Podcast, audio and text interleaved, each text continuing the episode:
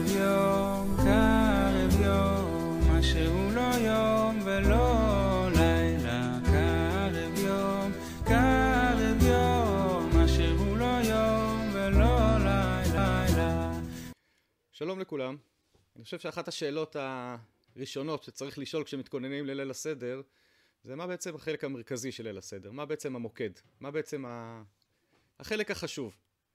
ולפני שאני אנסה לתת תשובה לשאלה הזאת, אני רוצה לנסות להקדיש כמה מילים, לנסות להבין את השאלה. למה בכלל זה חשוב? מה החלק החשוב? לכאורה יש הרבה מצוות, הרבה פרטים, הרבה כללים, צריך לקיים את כולם, את המצוות, המנהגים, מה זה משנה מה המוקד? אבל יש לזה חשיבות. כי ליל הסדר הוא לילה של הרבה פרטים, הרבה חלקים, הרבה מצוות, הרבה מנהגים, וצריך לנסות להבין מה העיקר ומה הטפל, מה החלק החשוב יותר, מה החלק החשוב פחות, למה אנחנו צריכים להתכוונן. כי ליל הסדר, כשמו כן הוא, הוא לילה שיש לו סדר, וצריך לנסות להבין מה הסדר. אז uh, אני רוצה לנסות להציע תשובה מפתיעה שלמדתי פעם, ש... שאולי אם הייתי שואל אה, אנשים מה החלק הכי חשוב של ליל הסדר, אז אה, מן הסתם היו מדברים על הסיפור יציאת מצרים, או על ארבעת הכוסות, או על אכילת מצה, או על אכילת מרור, או על השאלות של הילדים. אבל יש חלק שאולי נראה הכי שולי, הכי קטן בליל הסדר, אולי אפילו הפסקה באמצע הסדר, וזה השולחן עורך, הסעודה. בהרבה משפחות אני מניח זה הפסקה, באמצע ההגדה, באמצע הסדר, מוציאים הכל, אוכלים, לפעמים אה, מפסיקים את דברי תורה ומתחילים לדבר דברים בטלים, זה מעין הפסקה מהסדר.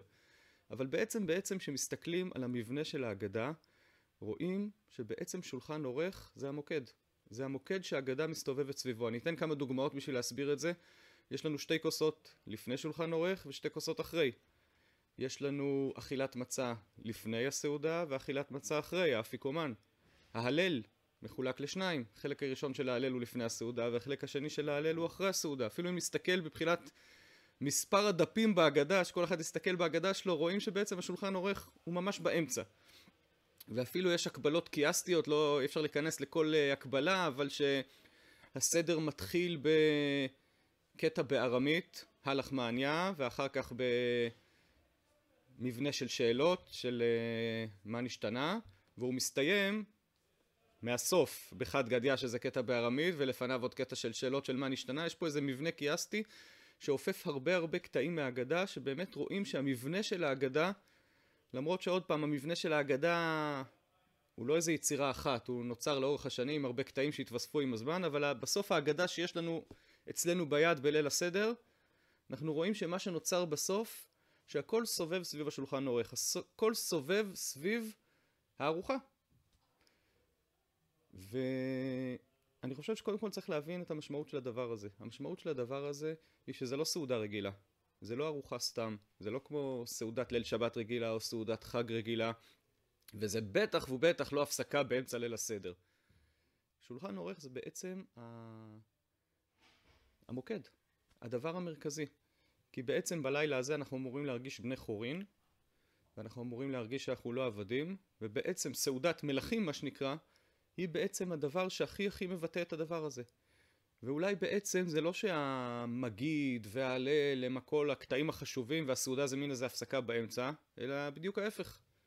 המגיד זה בעצם ההכנה לסעודה, בשביל שנבין שהסעודה הזאת היא לא סעודה רגילה, היא סעודה מיוחדת. אנחנו מתחילים את הסעודה הזאת בעצם כמו כל סעודת ליל שבת רגילה.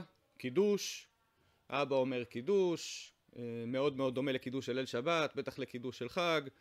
אחרי זה נוטלים ידיים, נכון שזה קצת שונה בלי ברכה, ואחרי זה כבר מרימים את הפת שזה המצה באותו ערב, ורגע לפני שבעצם באים לברך ולאכול אותה, שמים אותה בצד ואומרים רגע. קודם כל עכשיו אנחנו צריכים להבין למה בעצם אנחנו אוכלים את זה, מה המשמעות של זה. ואז אנחנו מתחילים לדבר ולספר בשביל להכין אותנו לדבר המרכזי, בשביל להכין אותנו לסעודה. לסעודה עצמה ששם אנחנו באמת מרגישים נכורין. ואם אנחנו מכינים את עצמנו בצורה טובה, אז אנחנו מבינים שזה לא סתם סעודה. זה סעודה אה, שיש לה משמעות, זה סעודה שמבטאת את היותנו בני חורין.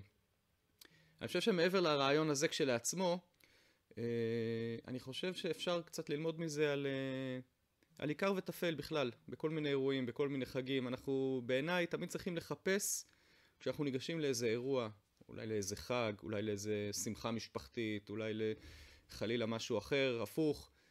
צריכים תמיד לחפש מה העיקר ומה הטפל, מה המוקד ומה הדברים הנלווים, מה מכין לקראת הדבר ומה הדבר בעצמו. חג כשר ושמח לכולם.